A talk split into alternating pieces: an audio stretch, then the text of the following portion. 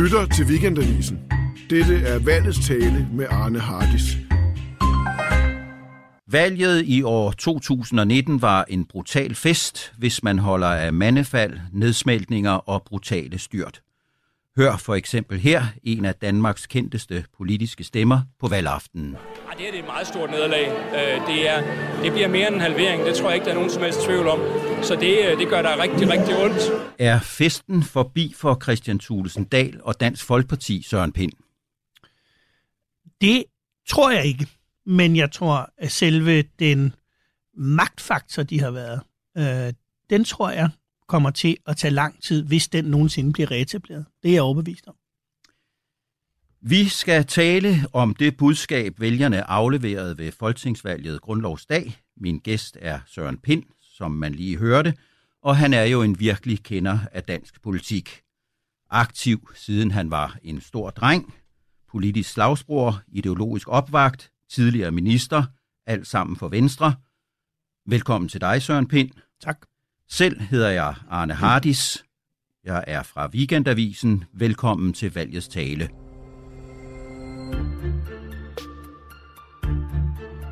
I podcastserien Valgets Tale har vi set på det, som udtrykket siger. Hvad fortæller valget? Hvad fortæller vælgerne?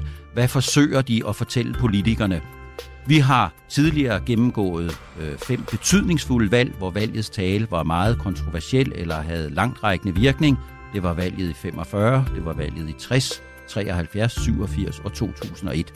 Og her har vi altså afslutningsvis taget fat på valget Grundlovsdag 2019. Vi har fået et fantastisk flot valg. Men øh, magten skifter. Lad os øh, fortsætte, hvor vi slap med, med øh, Christian Thulesen Dahl, fordi selvom det jo blev et meget overbevisende rødt sejrshug ved folketingsvalget, så kan man jo søge til katastrofens kilder, øh, nemlig Dansk Folkeparti, som mandaterne fosser ud af. Og det er måske også mest naturligt med dig, Søren Pind, som er på det blå hold, at vi tager udgangspunkt i den blå øh, jammerdal. Hvad var det egentlig, hvis man skal analysere det mere grundigt, der var problemet hos øh, Dansk Folkeparti, som bevirkede, at de tabte så meget? Jamen, jeg tror flere ting, men først og sidst, så hvis man sammenligner med situationen for fire år siden, så kunne Christian Tusinddal sige meget enkelt, stem på os, du ved, hvad vi står for. Det holdt op med at være tilfældet i løbet af den her valgperiode. Det var der flere grunde til, øh, men han spillede jo hasard med selve Dansk Folkepartis grundkultur. Ved at nærme sig Socialdemokratiet, men også ved at søge en ny placering, nemlig det radikale Venstres placering. Og konstant i virkeligheden spænde ben for øh, den borgerlige regeringsprojekt. Det havde sine årsager. Det skal vi nok tale om senere. Det havde nemlig noget med Liberal Alliance at gøre. Men der er for mig ikke et sekund tvivl om, at grunden til, at det gik så galt, var, at det var selve partiets identitet, øh, som blev bragt i spil, og hvor vælgerne ikke længere kunne øh, genkende partiet. Ved folketingsvalget i år fik Dansk Folkeparti kun 8,7 procent af stemmerne – 23 procent af de vælgere, som stemte på Dansk Folkeparti i 2015, satte kryds ved Venstre. 10 procent satte kryds ved Socialdemokratiet, mens 15 procent af de tidligere DF-vælgere satte kryds ved Stram Kurs og de nye borgerlige. Jeg tror, vi lever i en tid, hvor med den hastighed, hvor med alting foregår, at identitet bliver en afgørende faktor. Fordi tingene forandrer sig med en sådan hastighed, så genkendelighed er sådan set den vigtigste ting, man kan præsentere hvis man har en eller anden form for projekt. Øh, hvis man er et politisk parti, for eksempel. Og øh, det skal man være meget forsigtig med at, at, at ændre. Og hvis man skal gøre det, skal det være en bevidst proces, man selv styrer, og hvor man hele tiden klargør, hvad man gør. Det var jo i virkeligheden det, Christian Tusinddal ikke evnede øh, i det, der foregik. Pludselig stod han øh, sammen med 3F og Mette Frederiksen, men der var egentlig ikke rigtig nogen, der forstod, hvorfor. Øh, og internt i partiet var det, gav det da også andet end til gnidninger, men på grund af topstyringen, så kom det ikke rigtigt til at slå igennem. Det gjorde det så til gengæld på valgdagen. Nu sidder vi her ganske få dage efter folketingsvalget, så vi ved ikke rigtigt, hvordan det konkret kommer til at arte sig med regeringsdannelsen, men, men vi ved, de vælgerstrømninger, der har været. Rød Blok vandt maligt med 91 mandater mod 79 til den blok, du må formodes at holde med. Og vi ved, at hvis man bruger lidt almindelige øh, regnearter, så tabte Christian Thulesen Dahl i en forstand mere, end Anker Jørgensen gjorde i 1973. Anker Jørgensen tabte 24 mandater, så vidt jeg husker, men det var relativt langt færre, end Christian Thulesen Dahl gjorde. Han blev ikke bare savet midt over, han blev savet i stykker. Du siger, at øh, festen ikke er forbi for Christian Thulesen Dahl, og det er jo et sådan lidt elastisk begreb. Jeg har selv sådan en mavefornemmelse af, at festen er forbi. Ikke sådan at forstå, at partiet vil forsvinde, for der vil hele tiden være brug for nogen, der siger, hvorfor kan vi ikke gøre det lidt strammere, hvorfor kan vi ikke gøre det lidt strammere. Men som andet end en aktør amongst them others, der har jeg svært ved at se partiet komme igen. Der er du mere optimistisk på Tulsendals og hans venners vegne? Ikke, ikke meget, det må jeg sige, øh, fordi det kommer helt, altså ja, det kommer helt an på, hvordan det kommer til at udvikle sig. Men jeg har svært ved at se dem komme igen på for eksempel en nationalkonservativ dagsorden. Dansk Folkeparti var jo et interessant parti ved det, at det blandede de udlændingsstrømninger, der var, med en ideologisk retning, som blandt andet blev øh, formuleret af Søren Krav og Jesper Langballe. Og det vil sige, det var også derfor, at de var vigtige medlemmer for Dansk Folkeparti at få ind, fordi de formulerede et form for ideologisk projekt. Øh, det projekt er der rigtig mange andre partier, der på sæt og vis har taget til sig. Det er blevet sådan grundtonaliteten sine steder. I Socialdemokratiet, i Venstre, hos det konservative Folkeparti. Selvfølgelig ikke hos de radikale, men selv SF spiller jo lidt med på den tone. Det er også derfor, det gør ondt på Dansk Folkeparti. Moren kan gå, og moren har gjort sin pligt. Det er sådan, det er. Men jeg tror ikke, de forsvinder som parti, og det var sådan set mest det, øh, jeg tænkte på, da du, øh, da du spurgte, om festen var forbi. Det tror jeg ikke. Men den samme stærke placering, det har jeg svært ved at se, de kan få, i hvert fald på udlændingsspørgsmålet. Er det, er det konventionerne, man er stødt imod? Øh, Dansk Folkeparti er jo helt tilbage fra omkring år 2000 sagt, vi kan godt redde Danmark inden for konventionernes regime. Vi kan massere dem og skubbe dem og irritere dem og udfordre dem og tage procesrisiko og alle de der ord, vi har lært, men grundlæggende Gå har man... til grænsen. Gå til grænsen, ja. Og sætte en grænse ja, på. i enhver forstand. Ja, ja. Men, men grundlæggende har man holdt sig inden for konventionerne. Er det den mur, man har mødt? Det var jo i hvert fald den mur, som, som, øh, som, som øh, Lykke øh, som statsminister satte op under valgkampen.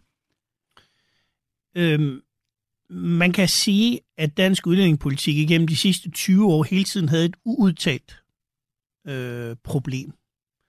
Det var nemlig hver eneste gang, man brokkede sig over islam og øh, den påvirkning, det havde. Øh, så var det jo altså et faktum, at du havde en række danske statsborgere, hvis antal steg, som havde muslimsk baggrund. Og der blev Dansk Folkeparti jo ved med at insistere på, at det problem kunne man løse. Jeg tror, Christian Tulsendal talte om euro-islam og andre ting. Men i virkeligheden, så i forhold til de ting, man sagde, de, de, de, den, sådan, den forstilte løsning, man angav til den danske befolkning, så var det jo som om, man kunne trylle det væk. Og det blev selvfølgelig aldrig til noget. Og pludselig kom der så nye partier, nye borgerlige, men selvfølgelig mest ekstremt markeret af stram kurs, som sagde, vi kan deportere os ud af problemet. Lad os prøve at høre et øh, kort klip med netop øh, Rasmus Paludan. Og hvis det er sådan, at børn og unge i dagens Danmark får indprintet af mig og andre ledere i, øh, i det politiske spektrum, at det er vigtigt, at man øh, elsker hinanden og sit land, så tror jeg, at det i sig selv, den store kærlighed til, til landet og hinanden, vil kunne nedbringe øh, antallet af nye rygere markant. Ja, altså her, der synes jeg jo, man, man kommer til at tænke på Mogens Glistrup. Jeg tror, de fleste i starten af, af valgkampen så på øh, Paludan som noget lidt uhyggeligt, masse deportationer osv. Men her kom jo en, en showman af de lavere rangklasser, kan man sige, som, som, som fortæller os, at folk vil holde op med at ryge, hvis de lever trygt i, øh, i deres nationale vugge, eller hvordan det nu er. Blev du overrasket over til synekomsten af Rasmus Paludan? Øh, ja, altså forstået på den måde, jeg blev overrasket over, at så mange ville skrive under på at lade en sådan mand opstille. Det gjorde jeg faktisk, det må jeg indrømme. Men jeg mener, at hans fremkomst er logisk i forhold til hele den diskussion, vi har haft om dansk udlændingepolitik i 20-30 år, hvor netop Dansk Folkeparti, med enkelte undtagelser, har ladt sig stanse, når man sagde, at det her bryder med det internationale, det vil vi ikke. Så måtte der på et tidspunkt, fordi nogen ser anderledes på det spørgsmål, og der har også været sådan en undertone i den debat, vi har haft igennem årene, øh, så måtte nogen komme og sige ordet deportation. Og det blev så ham, og i virkeligheden ny borgerlige. Så jeg synes, det er helt logisk, de kommer, men jeg bliver overrasket over, at det lige netop var ham.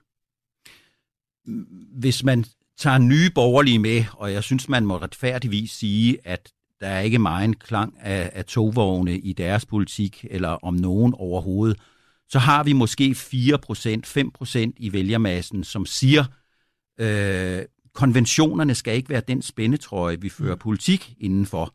Øh, vi skal have lov til frit at agere som et lille, stærkt, selvstændigt land, der træffer sine egne beslutninger. Øh, er det urovækkende, at vi kan få antallet, hvis vi lægger de to stemmer sammen, op på 4-5 procent?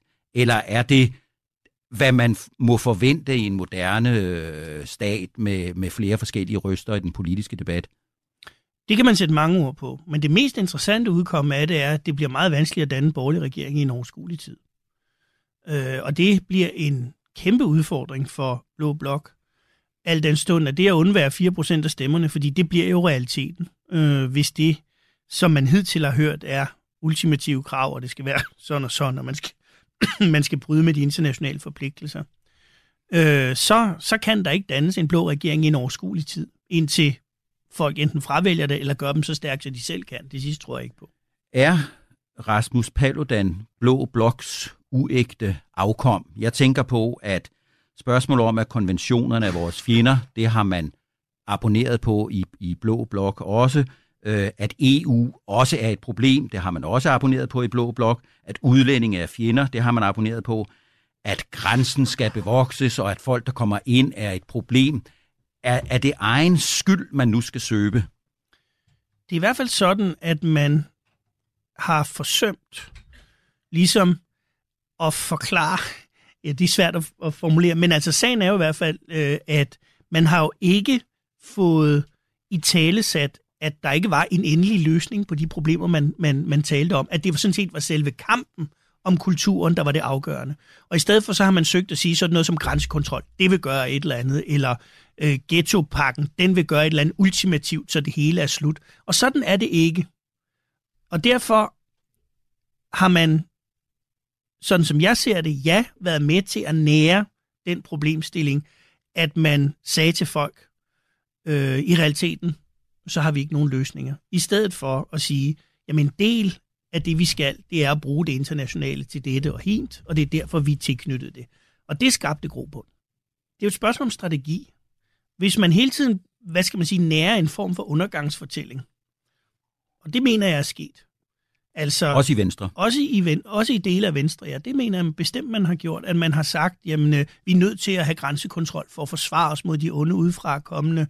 Øh, vi er nødt til dit, vi er nødt til dat. Og aldrig sådan læne sig lidt tilbage og sige, nu har vi gjort sådan og sådan. Det har faktisk vist sig at fungere. Vi er stolte af vores resultater. Det kom jo først til allersidst.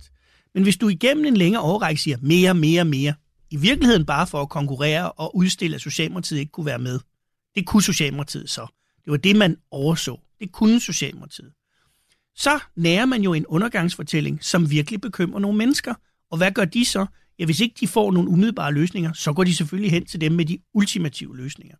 Og der mener jeg, øh, det er fuldstændig legitimt at sige, at man har ikke hjemtaget sine triumfer. Man har ikke hjemtaget den forskel, der er på Danmark og Sverige. Man har ikke hjemtaget de glæder, vi har af det internationale samarbejde. Man har ikke fortalt, øh, at rigtig mange ting faktisk går godt, og brugt den tyngde øh, til at løfte sig selv partimæssigt. Havde man gjort det, og havde samarbejdet med Dansk Folkeparti og Liberal Alliance fungeret bedre, så er jeg sådan set ret overbevist om, at Blå Blok havde vundet en knusende sejr ved det her folketingsvalg. Havde man dog bare gjort, hvad du har anbefalet gennem længere tid, kort sagt. Det her, det leder lige over til øh, det næste klip, jeg vil bede dig om at lytte til. Det er et øh, kort klip med Lars Lykke, og det er også fra valgaftenen. Jeg har sagt det mange gange i valgkampen. Jeg sagde det også til en forfatter før valgkampen. At de erfarne, ansvarlige midterpartier bør overveje, om det rigtigste er at lade yderfløjene i dansk politik have de afgørende mandater, eller om det er klogere at bygge bro over forskellighederne inden på midten af dansk politik. Ja, her er det jo så, at man kan finde anledning til at understrege det selvfølgelig, at du er selvfølgelig i en vis forstand inhabil, samtidig med, at du er meget indsigtsfuld. Det er dit eget parti, vi skal forsøge at rode oh, ja, lidt i nu. Øh, er Lars Lykke en taber eller en her efter folketingsvalget? Øh, det er faktisk et svært spørgsmål. I forhold til sit parti er han jo en her. I forhold til regeringsmagten har han jo mistet den. I hvert fald indtil videre. Det vil jeg, det vil jeg også tro, det ender sådan. Øhm, men i forhold til Venstre er han en sejr her, fordi han øh, har sikret sig, at han selv kan bestemme. Det er en sejr for ham. Øh, han er heller ikke, altså det har heller ikke været umodigt, det han har gjort. Øh, meget sent at melde ud, at man skal prøve at, at lave et samarbejde med Socialdemokratiet. Det, det kunne have gået mange retninger. Men det gik jo. Til folketingsvalget voksede Venstre fra 34 mandater til 43 mandater. Stort set alle de nye venstrestemmer blev hentet i Liberal Alliance og hos Dansk Folkeparti. Hvis man øh, griber fat til det, du øh, talte om i forbindelse med, med Paludan, så ser jeg tilbage på en periode startende helt før det forrige valg, øh, altså op til 15-valget, hvor man taler meget skeptisk om EU og, og, og, og forskellige ting. Så det er faktisk først siden øh, nytårstalen, lykkes nytårstal, at man begynder at se en mere international konventionsbunden, EU-begejstret orientering. Så det står vel sådan set øh, 14-1 i halvår, eller noget i den stil, 8-1 i halvår, øh, til den internationalt skeptiske kurs i forhold til den nye, øh, pragmatiske, konventionsbundne kurs, som han er slået ind på. Det havde vi en kæmpe diskussion om. Øh, det var dengang, øh, han talte om øh, jordbærbid og træsko og sådan noget. Øh, og det udløste internt kraftig diskussion, men øh, altså, det var jo en insisteren. Og det var også en insisteren, fordi man angiveligt ikke i den tidligere regeringstid havde kunne få en fælles EU-aftale med Socialdemokratiet på bestemte tidspunkter. En europapolitisk aftale. Så det skabte sådan en åbenhed omkring, at nu blev det også en del af det politiske spil. Hvilket har ærget mig lige siden, øh, fordi det jo netop hele tiden kunne bruges øh, til at vise, at også Venstre optrådte populistisk på EU-spørgsmålet. Øh, og det er jeg helt overbevist om har kostet.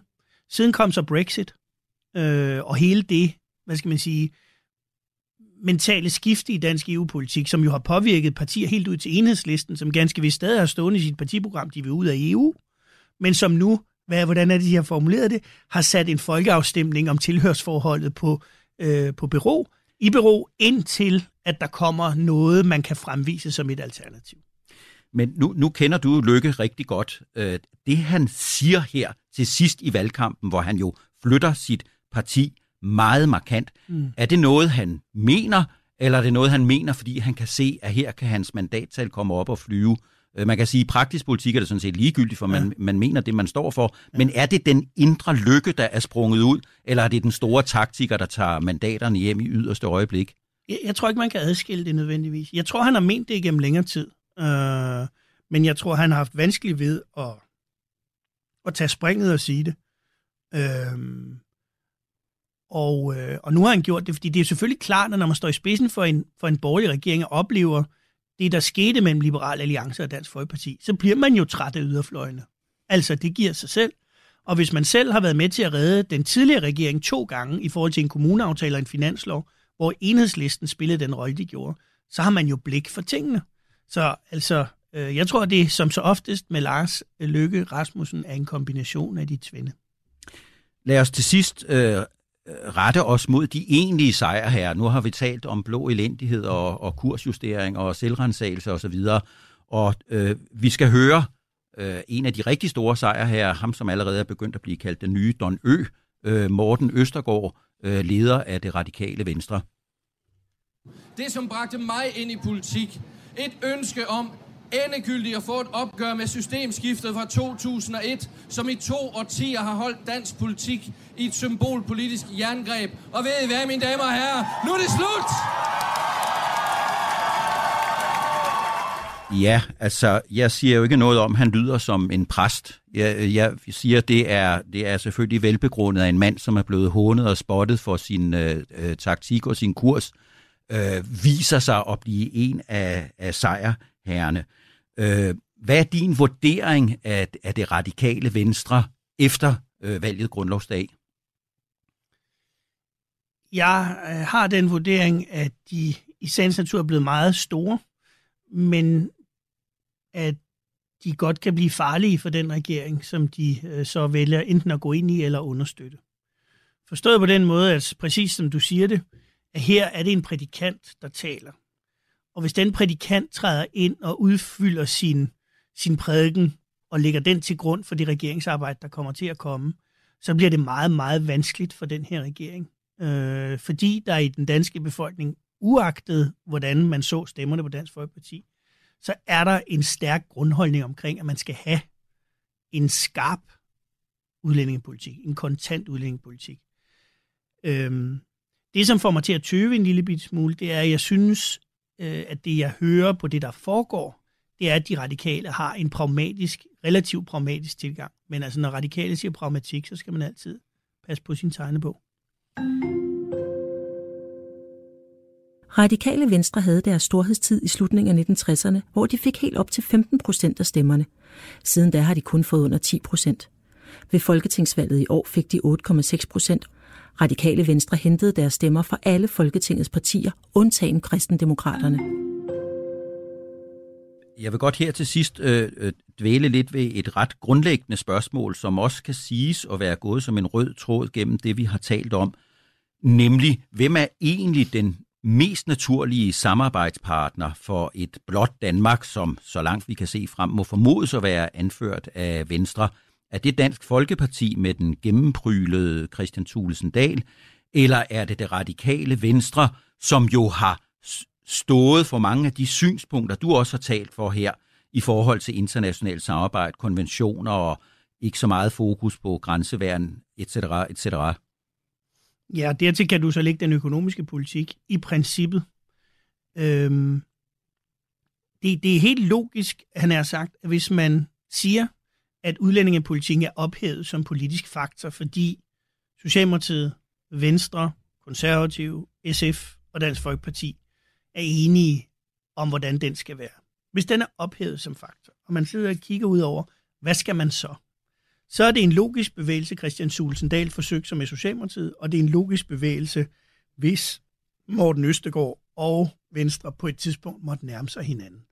Men det, jeg synes, vi også kan konstatere, det er, kan man spille, kan man spille med sin identitet på den måde?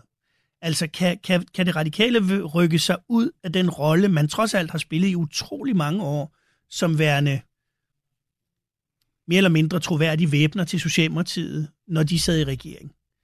Øh, kan man skifte? Det har man kunnet historisk, men det er godt nok mange år siden, det er gået godt. Og der ved jeg ikke, om læren fra Dansk Folkepartis bevægelse er, at det kan man nok ikke. Handler det ikke grundlæggende om tålmodighed? Man kan sige, at det radikale venstre har haft tre store øh, udenrigspolitiske i citationstegn øh, sager. Der har været NATO, der har været EF, og så er der indvandringsproblematikken, som jo også er en form for udenrigspolitik. Man har faktisk flyttet sig på de to første og accepteret det som, øh, som, som grundlag, og faktisk blevet fanatiske tilhængere af begge dele, både af NATO og EU. Øh, er det ikke et spørgsmål om, at det sidste dige, så at sige, er ved at falde, og at det skal have tid til det, for eksempel øh, de 3-4 år, som en kommende regeringsperiode kommer til at vare. Og så er feltet helt frit, hvem der skal have lov til at, at tage fat i det radikale venstre og appellere og, og, og, og smige og tilbyde portvin osv. Jeg tror, det kommer helt an på, hvordan regeringssamarbejdet kommer til at forløbe mellem Socialdemokratiet og det radikale venstre. Hvis øh, de radikale føler sig dårligt behandlet, eller ikke føler, at de får plads til at udfolde sig på bestemte områder, så er jeg ikke et sekund i tvivl om, at du har ret. Du er jo en, øh, en uh, ihærdig liberal med et meget kraftigt konservativt islet. Så nu kommer så det afgørende, afsluttende spørgsmål til dig. Inderst inden, hvem håber du mest på at gå politisk i seng med? Christian Thulesen Dahl eller Morten Østergaard? Oh. det, det, det, det, det, der en god grund til, at jeg går ud af politik. Det var for at slippe for den slags. Øh, så der tror jeg, at nu jeg vil stå over. Men øhm, altså, hvilken lære og lektie vil Dansk Folkeparti udlede af det her?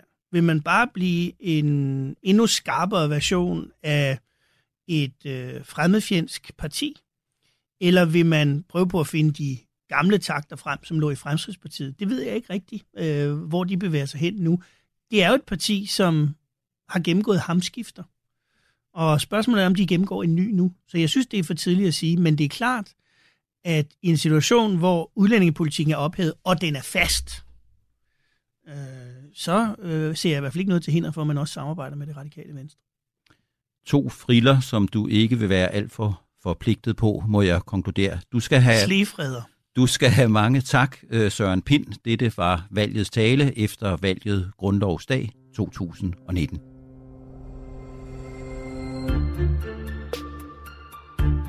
Efter at vi således har fået det blå Danmark på plads, i hvert fald i podcastforstand, kan vi vende blikket mod den røde side i dansk politik.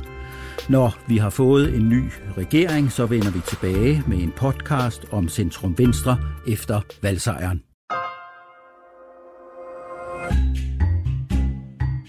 Du lytter til Weekendavisen. Hør alle udsendelser på weekendavisen.dk-podcast.